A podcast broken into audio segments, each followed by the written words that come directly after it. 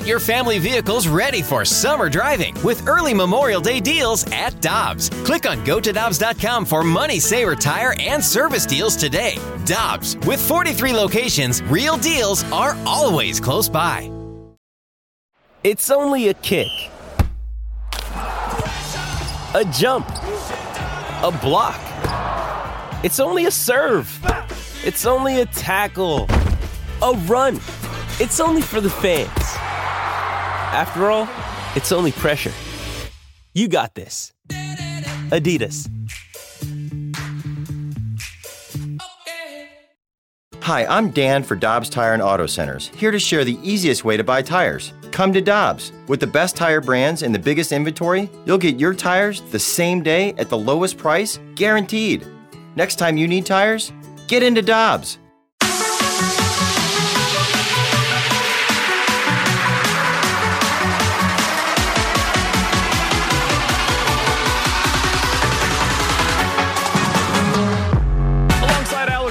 And Tanner Hendrickson, I'm Brandon Kiley. Always happy to go out to the Brown and Crouppen Celebrity Line when Danny Mac, the Cardinals broadcaster for Bally Sports Midwest, is on the other line. Dan, we appreciate the time as always, my friend. How you doing today?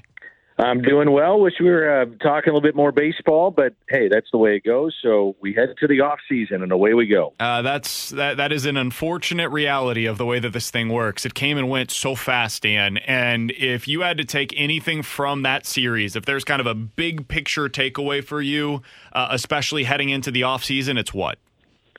Big guys got a hit. You know, Nolan Arenado, Paul Goldschmidt, they've got a hit, and the Cardinals. You know, in game two, they only allowed four hits and still lost the game. So it just tells me when those guys hit like they did in the beginning of the season, of the regular season, uh, and you had Tommy Edman get on in front of them and Brendan Donovan at times, they would be brought in and they would win games. And when those guys are shut down, uh, you've got to find other people to, to step up. They didn't have that, and that's why they're they're playing golf now. But I, I, that was my number one key in the series was clearly, you know, Wheeler and, and Nola are going to get their innings in. They're going to be tough. Uh, but will the big guys of the Cardinals show up and hit? And unfortunately for them, they got cold in two games, and that was all she wrote.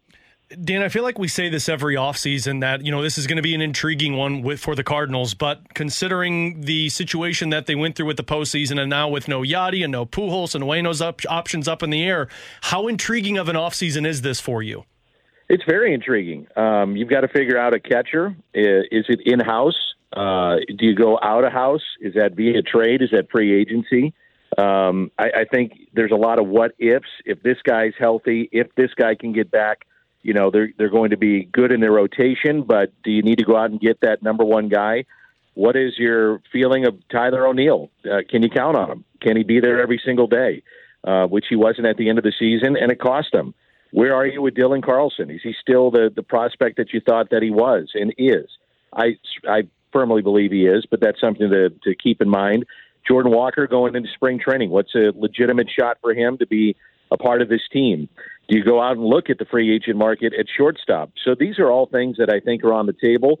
Obviously, the first uh, order of business I would assume would be to wrap up the opt out of Ar- of Arenado's and, and however that is going to be configured in the back end, and maybe adding a year and some money, whatever the case may be, and how they do it. But uh, that's probably number one.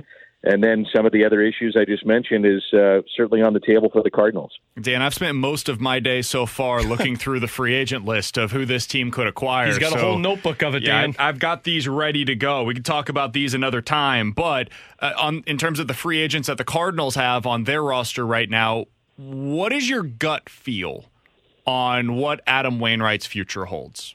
I think he comes back. That's my gut feeling. I don't have any inside information with this. Um, I think it's an educated gut feel from what I saw and from people I talked to, whether it be during the season or at the end of the season. But I, I believe he feels there's unfinished business. I also feel that he wants to get to 200 wins.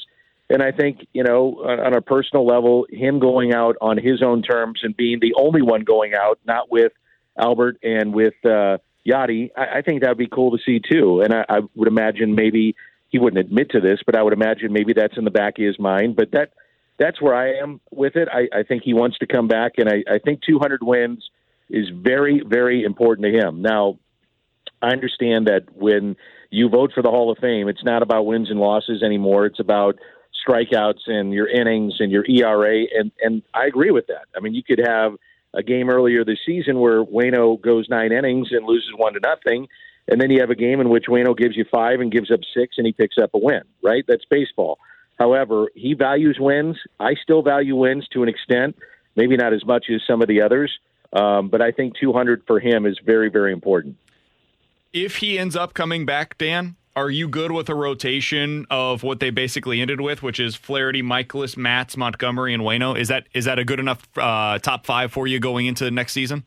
Well, I think we've seen in, in postseason play here, you got to have a guy. So, if, and this goes back to if if Jack Flaherty is healthy and comes back to being what Jack Flaherty can be, you have that guy. If not, then maybe you've got to be creative and go out and try to find that guy. And I, I'm not sure who that would be.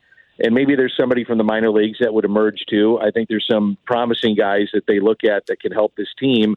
Um, but as we've seen, it, you know, a season takes so many twists and turns. I mean, what if Zack Thompson goes in your rotation and all of a sudden becomes a stud? Could happen, and I'm just throwing that out as an, as an example. You just don't know uh, when you're doing these things of how it's going to turn out. But I, I do believe – you need a number one, you need an ace, and maybe Flaherty's that guy. Maybe it's Mikolas. You know, Mikolas gave you 200 plus innings, uh, was always against the, it seemed like the top number one of the opposing team and kept you into games, and probably doesn't get enough credit for that. But I look at what they did in in the games against the uh, the Phillies. It wasn't about their starting pitching. Their starting pitching was fine. It was just a matter of the blow up in game one, and then the fact is they just didn't hit in games one or two. Dan, speaking of a guy, I think Cardinals fans are really hoping that Jordan Walker becomes that guy for the outfield. And I know there's a lot of unknowns right now of what that could look like and a lot of ifs, as, as you mentioned.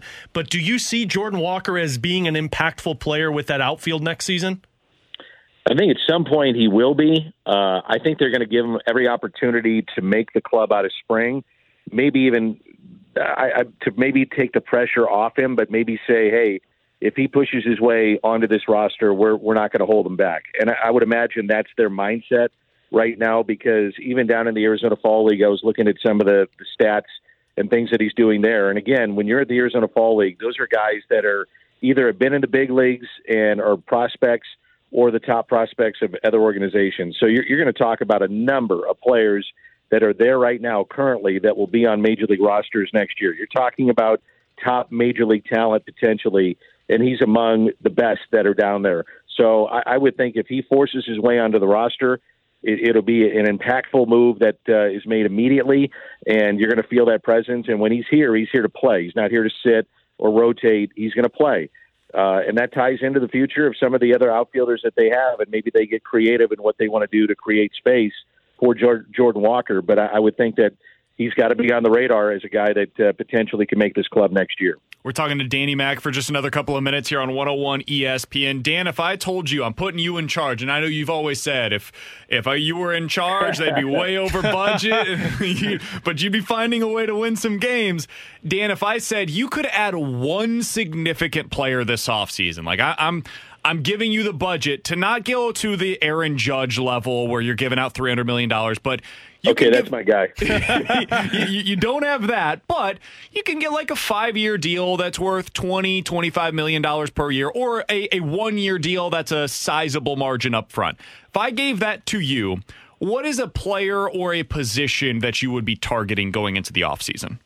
Probably a number one starter um, and a guy that is just a horse, a legitimate number one. Like you acquire him, and you're like, that's that's the guy. Um, I would look in that direction, uh, just because I, I think there's some ifs in that rotation, as we talked about, um, and there's some you know gray area with who you have coming back and whether or not they do come back. But I, I'd go out and get myself a legitimate number one because anytime you have a legitimate number one, you have a chance to win a series. Or if you have a legitimate number one, you stop losing streaks too. So a horse like that would be somebody I'd look at because I I do think the lineup's going to be fine.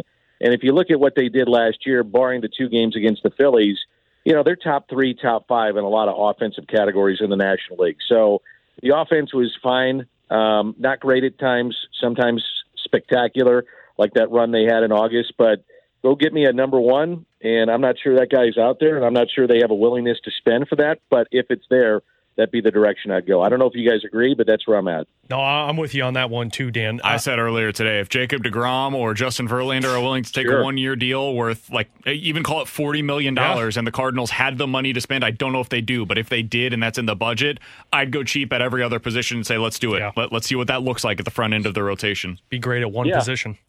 Yeah, I mean, it, it's just there's so many things that happen when you get a number one, and certainly in postseason play that happens too. Uh, but just th- through the course of 162, if that number one gives you 30 starts, and say the team goes 20 and 10 in those starts, now you're a fifth of the way there, over a fifth of the way of of having a chance to win a division or get into postseason play. You got to get around, you know, right around that 90 win mark, and you get 20 team wins out of that guy. That's that's saying a lot, if not more.